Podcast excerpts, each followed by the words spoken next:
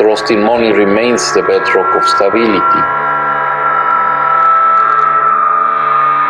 The soul of money is trust.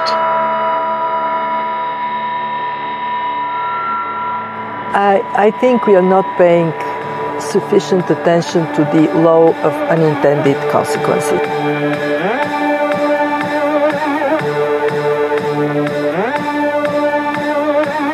In the immortal words of the doors, the time to hesitate is through.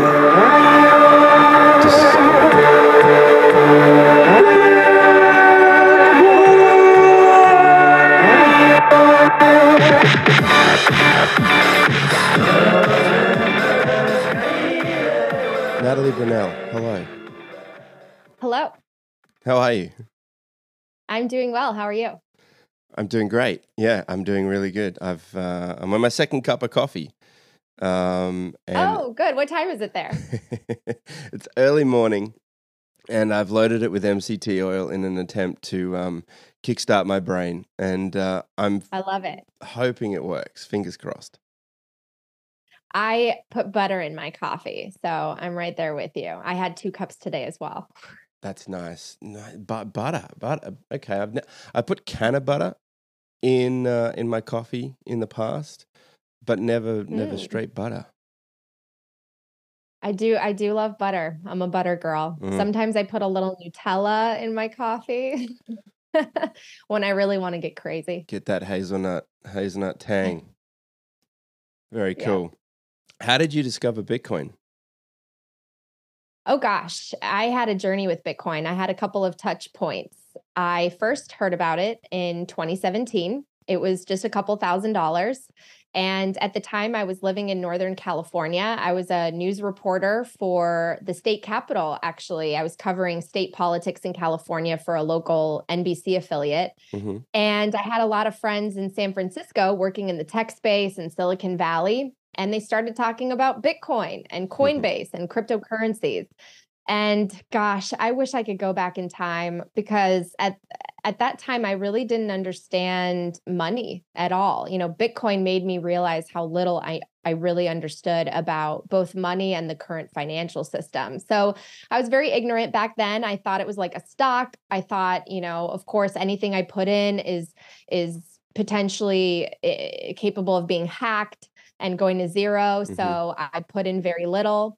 But at the same time, um, I was curious, and I wasn't I wasn't totally closed off to it. I just didn't understand at the time, and so uh, I had a mentor who I I shared with him. I bought Bitcoin, and I'm thankful for him because he went off and he got very curious about Bitcoin and he read the Bitcoin standard.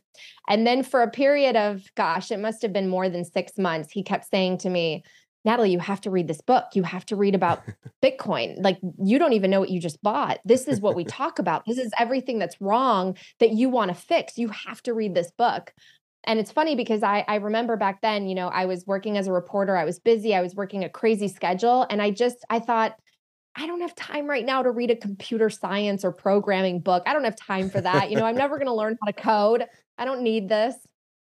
And again, I wish I could, you know, smack myself over the head. But it took me a couple years um, from that first first touch point and then i finally read the bitcoin standard and that was the big aha moment for me because not only did i take bitcoin way more seriously uh, and it was explained in such an, an easy way but i realized that i was completely backwards in my thinking about money and and banking and how the whole system is is structured to really offer an advantage to the very few at the top hmm at the expense of everyone else. And so I became very hungry for knowledge. I, you know, followed everyone on Twitter. I joined Bitcoin Twitter as just an observer. I started to listen to all the podcasts, read all the books, listen to all the shows, watch all the YouTube videos. And uh, and then I eventually started my own show. I became hooked. I uh, but I had I had a, a learning journey that I had to go on. Yeah, and I mean that's a, a very familiar sounding journey in, in the initial stages. A lot of people, you know, they have that first touch point and dismiss it out of hand. Um, whether it's through you know conscious or unconscious ignorance, they're just like you know, it's usually just the lack of time really to to sort of sit down and, and ponder this thing. Um, and so you know, it's easier to just uh, just forget about it, dismiss it out of hand. But at least you kind of took the first initial step and, you know, put some money where you at least were directionally correct mouth was. and um like you well, know at the t- at the time, I saw it as almost gambling. I was like, you know, what if Mhm. what if these people are right? You know, Silicon Valley, they've been they've been on top of the trends w- of where technology is going. So I don't want to miss this boat. But it is really interesting to think about how we don't question these, you know, set sort of standards and and um, and procedures that we all follow. We don't question where our money comes from. We don't question why things are getting more expensive every year. And these are things that I had to peel back all of these complex layers because we just sort of accept, right? As a society around the world, we just accept things get more expensive every year. They were cheaper when you were a, a child, but why? Why is that? What is inflation? And so it wasn't until I understood Bitcoin that I really understood these bigger, more important concepts. Yeah, exactly. And it's interesting that you say that we aren't, it's almost like we're not encouraged to question these sorts of things. They're just taken as read Mhm. and you just go about your day and your and your life um, as you're sort of, I don't know, I guess led to believe. But you're a journalist, and so your entire training, and I dare say even prior to to to getting the necessary, well, not even necessary qualifications, but just just you know the formalized qualifications of becoming a journalist and working as a journalist, you would, I dare say, have some sort of curious streak about you, whereby you were on your own, uh, under your own steam, asking questions about certain things. And this is a fairly familiar tale for me as well. But I'd never bothered to question things like inflation, what is money, how does an economy work, like all of these fundamental basic things. And I think, I mean, from my perspective anyway, most of this stuff on the face of it, on the surface, is just boring. Um, or at least you think it is. But it's not Mhm. until you sort of go down this rabbit hole, and as you mentioned, Saifedean's book, it in, it it, demonstrates to you or shows you a whole new way of thinking about this thing. And what I've found is that a lot of the concepts that are in and around this understanding of Bitcoin that it takes to kind of know a little bit about are quite intuitive when you act- when you actually think about them. I agree with you. I mean, this this journey of learning about Bitcoin has taken me to so many different places and subjects that I didn't expect. You know, it's this fusion of a lot of different fields, um, everything from technology to finance, but also you know philosophy and social structures, politics. Um, you know, Bitcoin kind of touches everything when you dig deep enough and you start thinking about your life in a deeper way. You start thinking about you know how you view the future and your time preference. I had never you know thought so much about how i actually view my t- time my time as a resource that's scarce and you can't get any single second back you know Mm-mm. it's it's gone the second that you spend it and so it's very interesting how bitcoin touches all of these different aspects of um uh, of of life and and our development process as a human species that has had different monetary technologies you know through through the millennia and i really think that bitcoin will empower us in so many ways. And I know that some people want to dismiss it because I think that, you know, around the world, so many people have developed almost a pessimistic view about the future.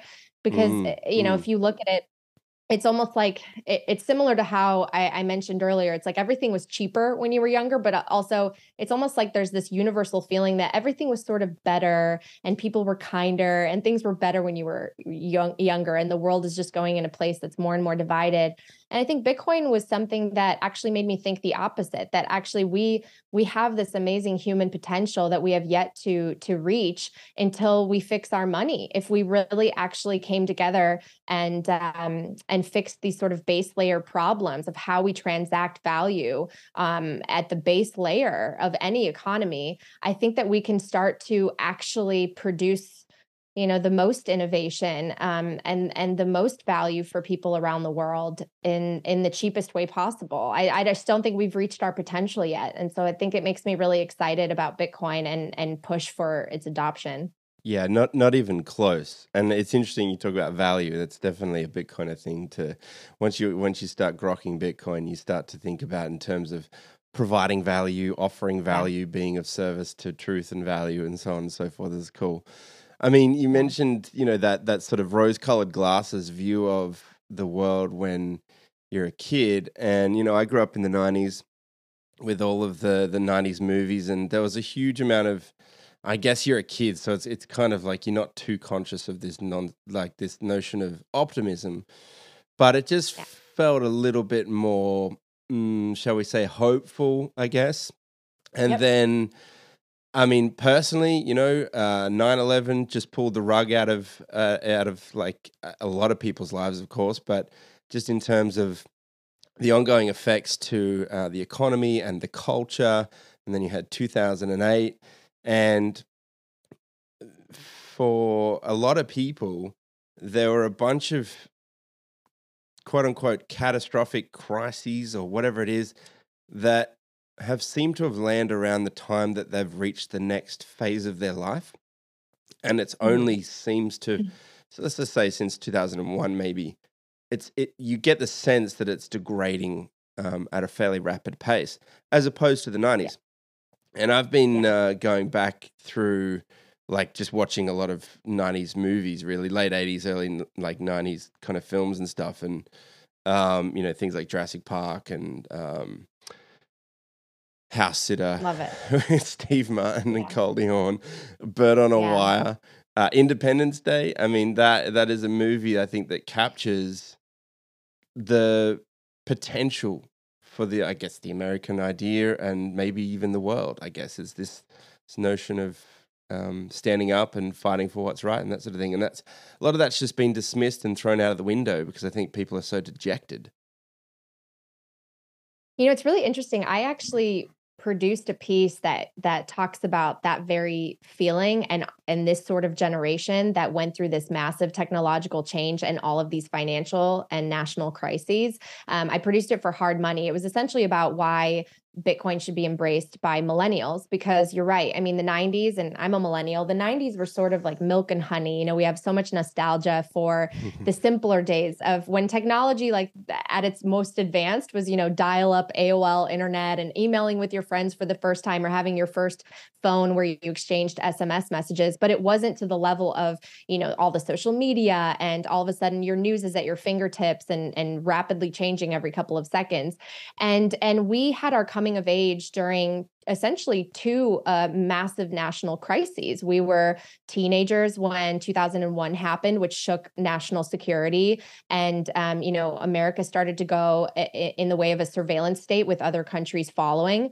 And then we had the great financial crisis and this bubble popping, and many people were you know just just at the beginning of their careers or graduating college, and so it's like a, a constant feeling of you're never actually safe on the other side, and when will you reach that ultimate Mm, feeling of mm. security? Hmm. Um, and by that point, you know, when you're in your 30s and 40s, that generation, for for many of them, home ownership is out of reach because of how asset inflation has ballooned and made something like buying a house very very different than what it was in the 1970s and so there's a lot of pressure downward pressure in terms of you know just society and people feeling like they're working really hard and their their income on paper is pretty good but yet they can't afford the things that they want to or plan for a secure future or retirement or enough to afford a family. And so i think those pressures um they they're they're really significant in terms of just pulling families apart pulling um you know people apart and feeling like they're left behind and they all of a sudden become very political.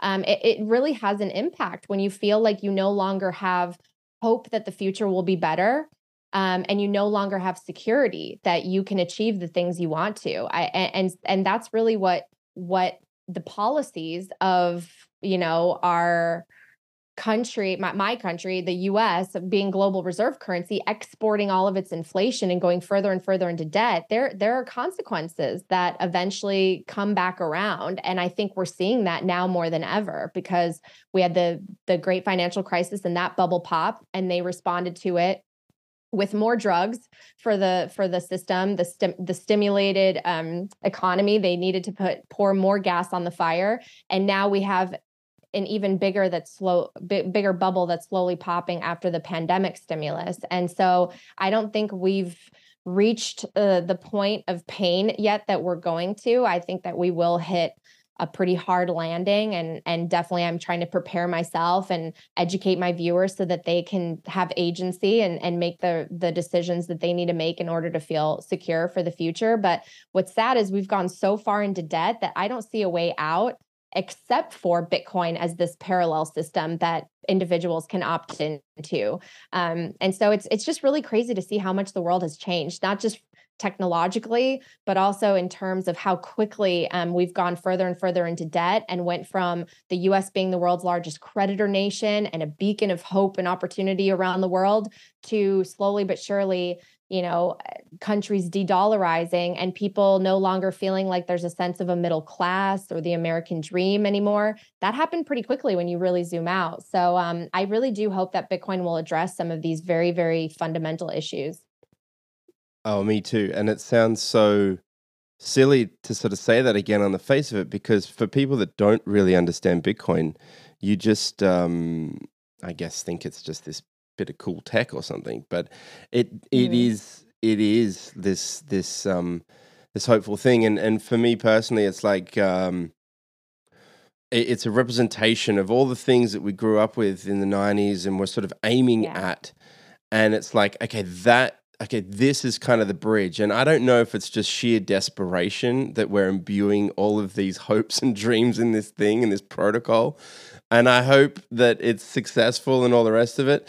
Um, you know, and I and I think as Jeff Booth says, we need to get more and more people across this bridge.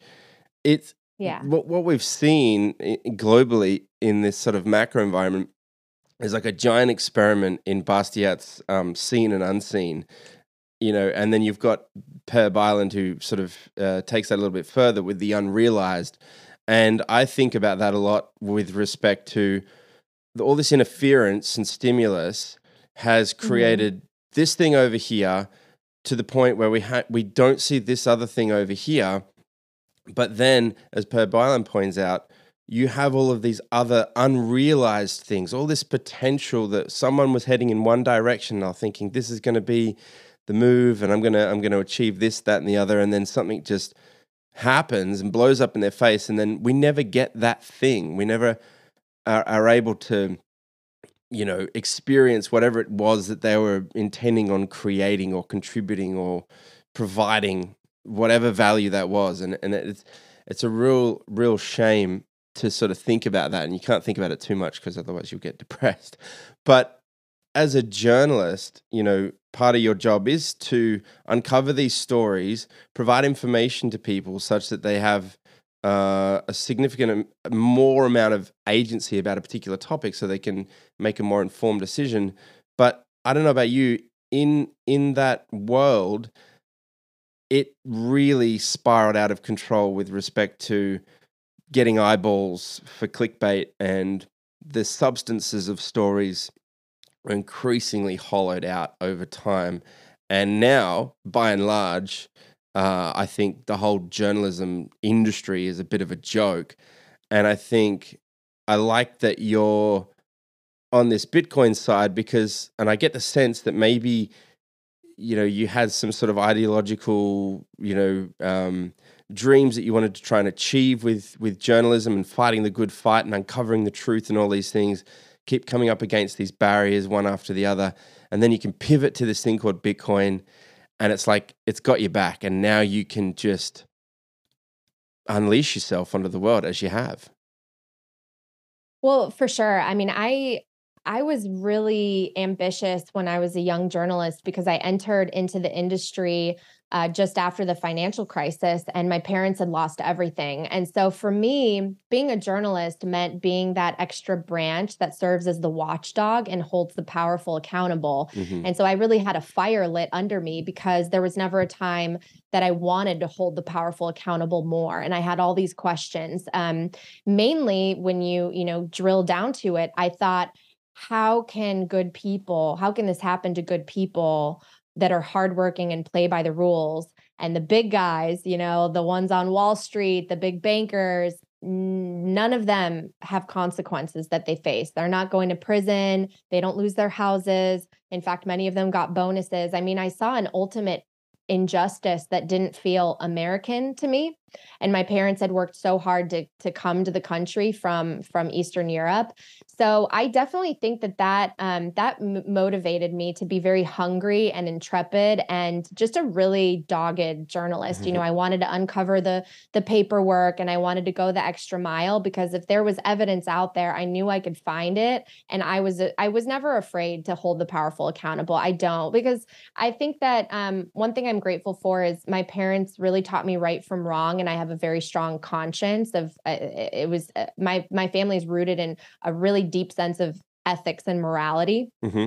And uh, and so I felt like if you if you are holding someone accountable if that person did something wrong they should be exposed and they should answer to us the public especially if it has to do with say public funds or something like that so um, it really it really was a motivating factor for my career but i did start to become disillusioned after several years because um, the economic model of news was changing mm. and it mm. had to compete with the internet and so everyone was moving to these websites like youtube and all of a sudden there's advertising on facebook and um, um, everyone's you know um, eyeballs are suddenly bouncing around different locations when they used to only have you know three or four channels to choose from. So all of a sudden the motivation and incentive for for stories changed. And i also saw more bias increase. Um, you know I, I, speaking to that the, the point i mentioned earlier if you're as a journalist supposed to be a watchdog then you're not supposed to just believe anything that the government tells you, right? And and right. report it as fact. You're supposed to kind of check it and be very skeptical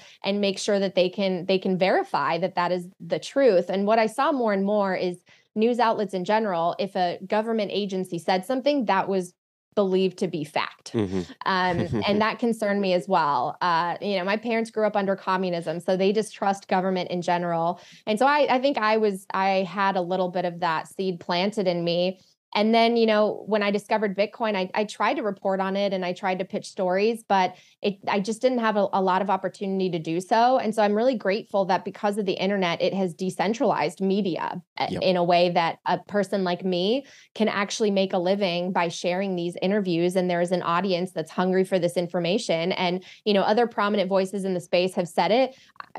And I agree. You don't necessarily need college, you know, nowadays. You can learn everything online for free. Uh, and and there's no university right now that I'm aware of that gives you a Bitcoin degree. I had to earn that on my own, proof of work. Uh, you know, going uh, going on that knowledge journey online independently. Um, but I really think there's something to be said because our education system is so flawed as well. Um, and so I, I don't think that any individuals that I worked with had you know bad intentions to misinform people but when you collectively combine sort of again the incentive structure of this business and where it's headed and needing to get clicks and needing to keep up with with platforms like social media websites you start to see a lot of distortions and you start to see bias and you start to see um, people that at one point, you know, this industry was so noble in my eyes. Um, it it starts to look like you know entertainment, and right. and and kind of div- add adding to the divisiveness because that that uh, that gets clicks as well. So again, I'm really grateful I was able to transition out. I think there are amazing journalists out there, uh, but I also think that you need to you need to be more skeptical and seek out information and cross check things because not everything you hear in mainstream news is true. No, that's exactly right. And I mean, yeah, you, are not. Um, I guess it's not even really an, incentive to do so because again, the economics of the whole industry, yeah, uh, actually work against that knowledge um, finding because you you don't have the time. You've got to go out quickly, gather the uh, the quotes, and and quickly smash them out into a 500 word article that, like, you're supposed to what unpack this incredibly complex subject, whatever it may be, and distill it yeah. into 500 words, a thousand words, whatever it is, or you know, a piece right. to camera, and and it's just like even a talking head, like a like a 30 second interview. It's just you, you're not going to get any knowledge and yeah. and and and it's just moving on from one thing to the next to the next to the next in order to get to the ad break so that um, the people that pay the bills get their f- pound of flesh right Yeah, when the economic model was different, you know, they were the media, they were the gatekeepers to this information. And they also had more of a budget to have staff that did different jobs. Like TV networks, uh, before I started in the industry, there was a reporter on camera, but there was also a lighting person, an editor, a sound person. There was like a producer, there was a crew of five. And by the time I exited college and went uh, into the industry, it was one person that was paid basically a fifth. Um, yeah. So it's really crazy crazy. Um, and and and when you have a newspaper, for example, you need to be able to hire more staff so that they can specialize, so that they can build sources and right. expertise in different topics, so that they can break stories and cover them in a way that is very credible. And today we don't have that. You know, one staff member is covering all these different subjects. You can't become an expert in overnight. And uh, and again, they're trying to compete, and it's just it's just totally broken. And so I, when I was a journalism, I was an adjunct professor at USC for a couple of years, and I would tell all my students build an expertise in something. It will make you so much more marketable. You know, don't just be someone that knows a little bit about everything.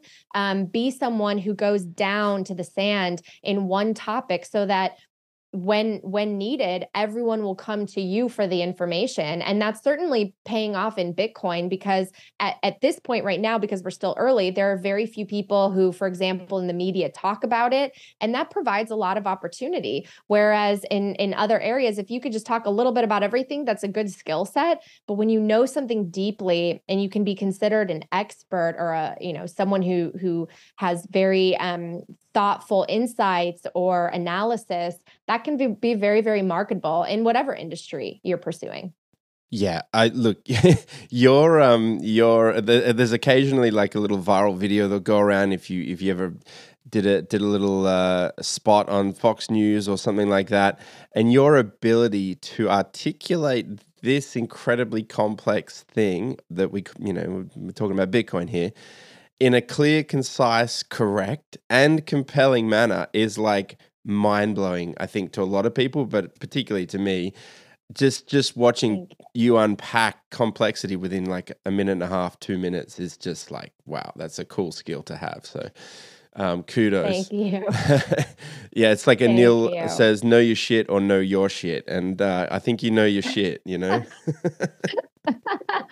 you know it just it just takes reps um, for me a lot of people ask me how how i go on camera and um, how i feel comfortable and it's just because i did it for 10 years. Every day i had to go on camera and distill something that i maybe learned about that morning in a minute and a half or less and so you just you you get better at it and i'm still i'm still working on it. It's always it's always a work in a, a, a, working skill that I'm trying to hone every time I, I go on air and you watch yourself back and we're always our worst critics. And i think i could have said something a little bit better but you know we're doing our best to educate. And i think the hardest thing about this is that it is so technical. It has so many layers to it. It's a little bit intimidating um, and and to distill it in a way that's easy to understand for the general audience is a challenge but it's an exciting challenge because i was there too. You know i don't have a technical or finance background or engineering. My my background is media. And yet I was able to come to a place where I really do think that Bitcoin is what can help us in the future in terms of human prosperity and flourishing. And so, um, you know, I try to come up with analogies and ways to relate it to the average person so that they they take a moment and at least it sparks their curiosity to learn. Yeah, just create that little itch that they uh, they have to scratch. Yeah. yeah. How has discovering Bitcoin changed you? I would say the biggest thing is it's given me more hope. I think that there was a a part of me that was starting to see the world in um, sort of a, a gray way when I looked at the future. And the reason is because, you know, as a reporter, you are confronted with the some of the worst sides of the human experience. You know mm-hmm. i i was covering a lot of tragedies. Um, i was a breaking news correspondent for a couple of years and i covered a lot of our nation's mass shootings. I covered natural disasters. You know the news doesn't come out unless something terrible is happening. And so i saw a lot of darkness and i saw a lot of, a lot of heartbreak and I saw a lot of people just really struggling and feeling like they can't take care of their families. Um, and so I looked in the future and I just thought, what will make it better? You know, because it seems like every year, no matter who you elect into office, I also covered the elections, obviously, you know, we kind of ping pong back and forth. We went from red to blue to red to blue. And yet, these fundamental problems are not getting fixed you know the school systems are not getting fixed. People are not able to more easily afford retirement. People aren't getting healthier. People aren't getting you know feeling like they're able to afford their kids education. I mean all these problems are just getting worse and so it was really when I dug into Bitcoin and started to learn about the system and its flaws and how Bitcoin can address the the very problems that that plague us at the deepest levels, I started to feel a lot of hope. I started to realize that this can be a peaceful transition and people can start to save and when they when they're able to save, they can start to plan for the future and they can be more cooperative, they can take more more risks as opposed to just, you know, I I really do believe that one of our problems because our broken is that we resort to these these short-term behaviors short-term thinking instant gratification you know taking advantage of people because you just don't feel like you're in control or can get by. And and it's it's really hurting us at large. It's like hurting the spirit of i think who we are as as people um, and so i think that bitcoin will address that and provide people with a little sense of hope and then they can hopefully you know work harder and feel more empowered at whatever they want to do but also maybe be kinder to each other and and find common ground and so you know maybe maybe that's that's a worldview that's very optimistic, but I'd rather have the more optimistic view than sit and believe that the world is just, you know, going to hell in a handbasket. um, I really do believe that the average person wants to do right by their neighbor and is a good person who knows right from wrong. And I think they just need to be empowered. And I think people just need the chance to have economic dignity. I, I, think the ability to save is paramount because when you have economic dignity and you're not so worried, um, you can make smarter decisions for yourself, for your family, for your community, and I think we would all benefit from from that. Economic dignity is an awesome term. I'm going to steal that. Um, I mean, that's the thing, right? You you you observe the political machinations over time, if you come up in this sort of world and you you get really intrigued by politics and the by and the and the partisanship and the backwards and forwards and the arguments in the chambers and all this sort of stuff, and it's like it's like a soap opera for ugly people, you know. It's just it's just like it's compelling if you are so down in it and you think that this is the this is the solution. The political is the solution. If only we mm. had X person, you know, voted in, yeah. then they would solve all my problems. And and it's like it's I don't know if it's purposefully obfuscated, but it really does come back to just economic empowerment and enabling individuals to first of all save so that they can actually expend a little bit of extra time per day, per week, whatever it is, working on that thing that really interests them, that they're passionate about, that they think, you know, I, am I'm, I'm pretty good at this. If I could just refine this mm-hmm. skill a little bit more, it, it's entirely possible that I could find someone to sell it to or to to give away or wh- whatever right. it is, right? But because you well, don't have that buffer, yeah, you, you just got to, you know, stick at the thing that you're doing, and you've got to take that short term view of things Mm-hmm. And you can't cultivate and develop a long term skill that may contribute something wonderful to someone one day. If it's just knife making or, you know, recording a podcast or doing wood turning or writing a, a book, a zine, what I don't know, man. Like it the, the the the lack of ability to just have this little buffer of economic um, you know, dignity is it's a big mm-hmm. problem.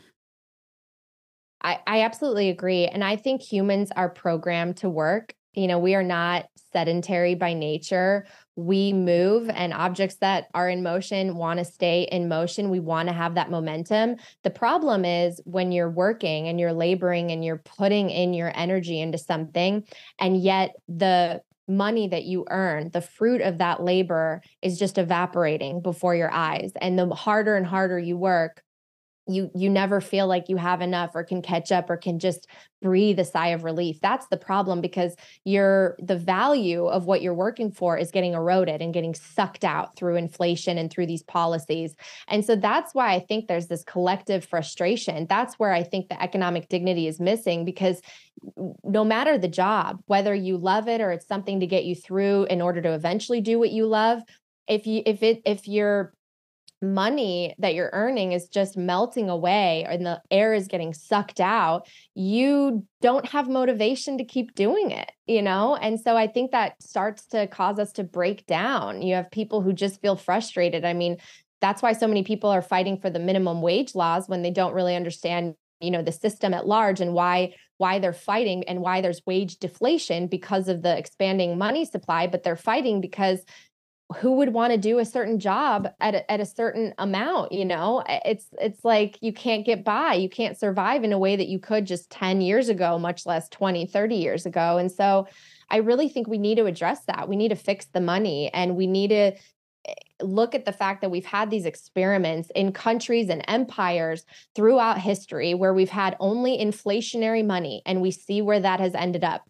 And and we should try the opposite at this point. We should try a disinflationary monetary technology where everyone is held accountable and we can trust the prices the price signals because they're based on real interest rates and they're based on real capital and real savings as opposed to credit.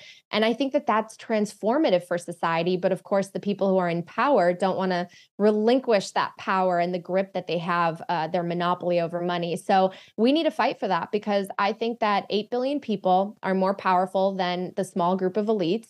And if 8 billion people want a permissionless, censorship resisted freedom money, they will have it. We just need to push adoption and education, and we'll get there. Absolutely. You mentioned that Bitcoin has made you a lot more hopeful for the future. And uh, I guess, as you said, you see the the the, the a lot of um, terrible, mm, worst side of, of, of humans when you when you go into a journalism game, right? And you you cover stories. You know, the the the, the motto, motto is like, if it bleeds, it leads, right? So, you know, yeah. you, are constantly trying to um, find the most horrific thing possible to sell a lot of whatever it is that you, you are working on, and I, I see that time and time and time and time again. Uh, and so it's easy to become cynical. Um, and I think, as George Carlin says, scratch a cynic and you'll find an idealist or a person that was once an idealist. Um, what else has it done for you in terms of being hopeful? It's obviously enabled you to um, forge a, a, career in this in this industry, which you're bridging between the MSM, the mainstream, and and this kind of niche little echo chamber we find ourselves in which is growing all the time. The network is growing all the time, but I, I, I, I see you as like a, a real pivotal node in this network that is is is the conduit between a lot of the niche echo chambery kind of info that we all sit around talking about. We're going to do this, we're going to do that. It's going to be amazing, and this outside world where they just don't get it yet. Um, have you had experiences with former colleagues, um, and other people within the industry where you've been able to, you know, explain the value prop of, of Bitcoin and, and, for want of a better word, orange pill them?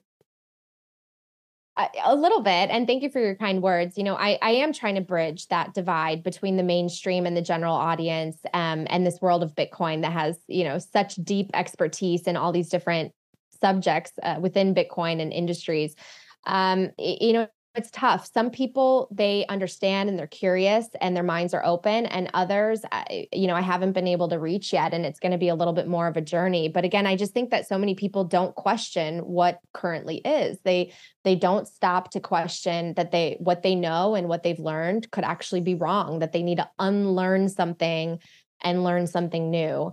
Um, so that's that's probably the biggest challenge because you know I Bitcoin causes you to question the whole system, right? The system yeah. is constructed in a certain way. There are certain powers that exist. There's this central bank.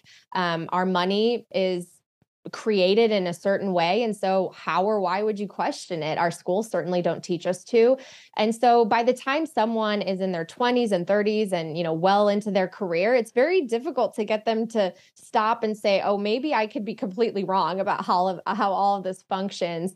So um, questioning power structures is probably probably the most difficult thing for for some people especially in in my former industry but i do the best i can. I mean for me I, I want to reach the person at home that's working really hard and just feeling like they just can't they can't get to where they want to be you know whether they're young or old um i just think that so many people have been have been stolen from. I think that eh, when people say inflation is it's counterfeiting and it's theft that is the truth. It is it is a tax on the very people who cannot be taxed who can't afford to be taxed. Yeah. And it's not fair. And i think that we need to treat one another with more integrity and the the playing field economically should be more level. I've never been someone who believes in equal outcome because I think the chips will fall where they will and there should be a fair competition. It's going to but it should be equal opportunity, right? There shouldn't be some people, some players at the table who have an advantage or get to create the money on the monopoly board and then others just have to see what happens. Um, you know, RFK Jr. is a presidential candidate and he's pro Bitcoin or or says he is, so my my hopes are high, you know. um, but he he went on a a news show and I remember him saying that we have we have essentially two systems within the United States. We have capitalism, brutal, harsh capitalism, where people are allowed to fail for the poor and for the middle class and we have cushy socialism for the rich where anything they do wrong just gets bailed out. And and honestly that resonated with me. That spoke to me so deeply because i agree you know the average person if something goes wrong and they can't afford their bill or they you know god forbid something happens to them medically they go into debt they might lose their house. They you know if they can't make a mortgage they could be kicked out on the street. But you know the rich guy that makes a bad bet and over leverages something Federal Reserve will just print the difference. I mean, that's not fair. That's not the best of who we can be as humans. And so I really hope that Bitcoin stands stands up to that system because that fiat system is one of injustice and theft and Bitcoin is a system of truth and competition. And um and I'd rather play in a competition and, and a game where the rules are are fair, they're not rigged. Yeah, exactly. And you say that it just it just again for someone that hasn't quite done the work yet or um isn't as curious it does sound silly that like well inflation's theft what are you talking about it, it just it's jarring because it uh, it doesn't align with the the calcified thinking that uh, that they've had for such a long time. What I find most interesting is like an industry like journalism, which is effectively built on the notion of curiosity and truth mm-hmm. seeking. Um, there's a huge reluctance to try anything new and to innovate or to think in a different way. And I don't know what that is. I can't account for that culture and why it persists, given the the whole reason for the industry in the first place, which is to discover new things and uncover stories and so on and so forth. I like how my uh, questions sort of tend to get answered in the previous one. That occasionally, I guess, we'll we'll start sort of hitting on those things. I have these like guiding questions that I like to to mm-hmm. attach the, the the interview to. What have you learned about the world and yourself since discovering Bitcoin? I'm going to ask it anyway. There you go. I mean, I've just I've developed more hope and it's solidified that, you know, I can achieve the things that I want. I think that for a long time I questioned and it you know, it it can be very frustrating for a young person when you play by the rules or you do all the right things or the things you were taught in school in order to, you know, achieve so-called success and that it it still butts up against this reality that it's so hard. It's so hard to afford a house. How do I plan for my retirement? How do I afford a family? Um, these are very real things that alter big life decisions, you know, and we're seeing it within our demographics. People are waiting to get married. Um, there are more divorces, and a lot of the issues in divorces are financial people are having less children and and to think that economics isn't rooted in a lot of those issues would be i think very naive so for me it's made me again it's made me feel hopeful that the world will will go to a place that is more abundant, prosperous, and also good in terms of less division, less violence, um, but also that I can achieve the things that will bring me a sense of security so that I can take care of my family and be more giving of my time to them. Um, because at the end of the day, you know, it's not lost on me that time is more scarce than bitcoin right? We we get this one life and every minute that goes by we we never get it back. And so what we do we have to we have to really cherish our lives. And at the end at the end of our lives we're going to look back and it's not going to be necessarily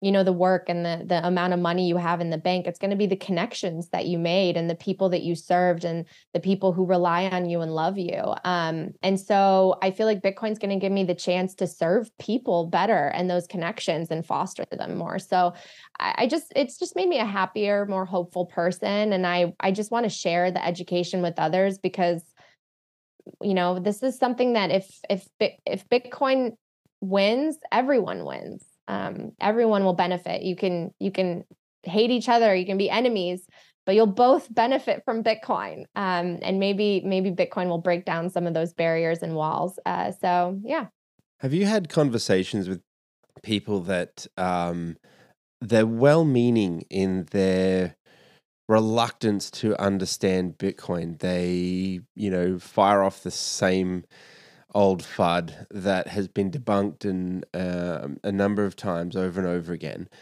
Um, and they perhaps have more of a mm, socialist bent. Perhaps they did the liberal arts sort of side of things at uni or whatever. Um, and you know they they would actually benefit the most by adopting Bitcoin, by learning about Bitcoin, by uh, even just saving a little bit of of, of money uh, in Bitcoin, and yet there is this barrier, uh, cognitive barrier to to get them to understand it. I, I'm trying to figure out ways of meeting people at their map of the world, such that you know you can find a way in.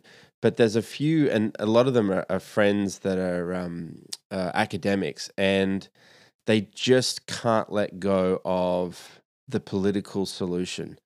And I'm mm-hmm. just curious to know if you have a a method to sort of if you've come across people like that as well that that maybe you've found a, a way in. I mean, for sure. You, you, I meet people from all different backgrounds, and some are more willing to listen than others. Um, and some definitely have these predisposed notions that are very difficult for them to shake. The easiest way for me to be able to reach people that are the most against opening their minds is allowing them to ask questions or and asking them you know some simple questions as well to really understand if they understand the system in terms of like why things are getting more expensive when actually technology is supposed to drive prices down. And so um, allowing them to ask some questions can foster some really interesting and stimulating conversations. Some people are more you know closed off than others but i will say i definitely agree with with the the overall feeling that if someone understands Bitcoin fully. I, ha- I have yet to meet a person who really understands Bitcoin, understands mining, the energy component, understands the financial and like social implications and structures. I've yet to meet a person who gets it and doesn't believe in Bitcoin. It's the people who have not really fully dug in, questioned all of their beliefs, researched enough, looked into certain narratives um, those are the people that are skeptical. And you know we we also need we need those people um, in the sense that we have to be strong in our arguments and we have to make sure that we have you know everything really really carefully thought out in terms of the weaknesses or vulnerabilities uh, potentially in the future. And so it, it's good that it strengthens our arguments to talk to the naysayers but but when someone's a naysayer it just says to me you just haven't done your homework and then it's really, really difficult to not do that Satoshi quote where it's like, if you don't get it, I don't have time to explain it to yeah. you. Sorry. It, and sometimes you get there, you know, you're talking to someone and you're giving them really solid points and they're just not getting it. And it's like, I can't, I can't, after a certain point, you can't help everybody. yeah. You just got to pick your battles, right? It's, it's, it's true though. Like once you see it, you can't unsee it. Um, I'm reminded of that. Um, uh, I think it's Ralph Waldo Emerson from memory. Uh, is it something about the mind once stretched by a new idea uh, can't return Mhm. to its original dimensions. And Yeah. for me, like that's that's been a bit of a guiding principle um, for my life is is is just being open to those new ideas and being curious uh, to to to be wrong effectively. Like you have this one Mhm. particular way of thinking, and um, next minute you're coming up against somebody who's telling you a complete opposite thing, and it's jarring, and you don't really want to hear it, and you got to fight Yeah. that lizard brain in your in the back Yeah. of your mind. But uh, you've got to push through that and go, okay, well, let's investigate this a little bit further. Let's Yeah. For sure. For sure. And and I think that we can just look to history, right, as our guide. If these policies worked and if politics could solve this, then we wouldn't have these problems and they wouldn't be ballooning. And if we could just fix problems by tapering them over with money, I mean, we print money. So why wouldn't we be, able to just get rid of poverty? It's because that's that's actually not how you fix it, right? Expanding the money money supply is is not going to fix poverty. You can't just hand out a bunch of money and and expect the problems to evaporate. So you really have to dig in with with a lot of people because again, in most countries financial literacy is very poor. Financial education is very poor. And the system ultimately i've learned is sort of designed that way right? It's designed to reinforce the structures and um, there are you know there's a lot of government influence in education and curriculum. And so you really need to be an independent thinker and be able to be have critical thinking skills in order to be able to say no just because i'm being told this isn't it's not necessarily true. And we have proof over many many years as well that governments have lied to us or things that we thought were accurate actually weren't. And so you know i really urge people always be skeptical and have critical thinking and never lose your curiosity because there's so much out there to learn and experience and that's what science is supposed to be about you know? It's it's like science science is not supposed to banish anything that that goes against what sort of a mainstream narrative is. It's supposed to question always. It's supposed to hunt for new information and and try to poke holes in things to see if theories are correct or not. And yet sometimes i feel like uh, i look at mainstream news and they've just decided it's like black or white. It's this or that. Um, and that's not very thoughtful or intelligent. So um, you know we've got a lot of work to do but i think the internet will really help and and and help spread the knowledge around the world and allow people to learn and think for themselves.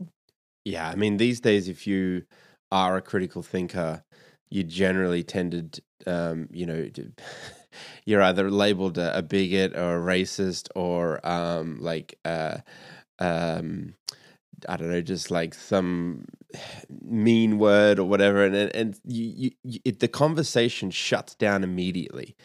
There's nothing left open and and the mainstream are really ba- uh, bad they're really good at doing that they they they just adopt this yeah as you said black or white and this is what it is and there is no room for discussion uh, at all Mhm. but then you got text uh, technologies like obviously Nostr, um, but Twitter Spaces I think is a really good one. I, I try and walk out of the the Bitcoin bubble from time to time to um, see what else is going on, and it's you know it's hard because everything you just think, oh man, like it, Bitcoin fixes that issue that you're talking about. yeah But to hear like a Twitter Spaces the other night where it went for four hours on a fairly divisive topic that's occurring in Australia at the moment, and listening to the different conversations and points of views from people like that are just anons on the internet. And a lot of them had considered points of view. They were well articulated, well argued, and it was just really refreshing to hear that. Now, not everyone's going to sit there for four hours, and I certainly didn't. Um, but you know, you sit there for half an hour. I sit there for an hour. I listen to all these podcasts.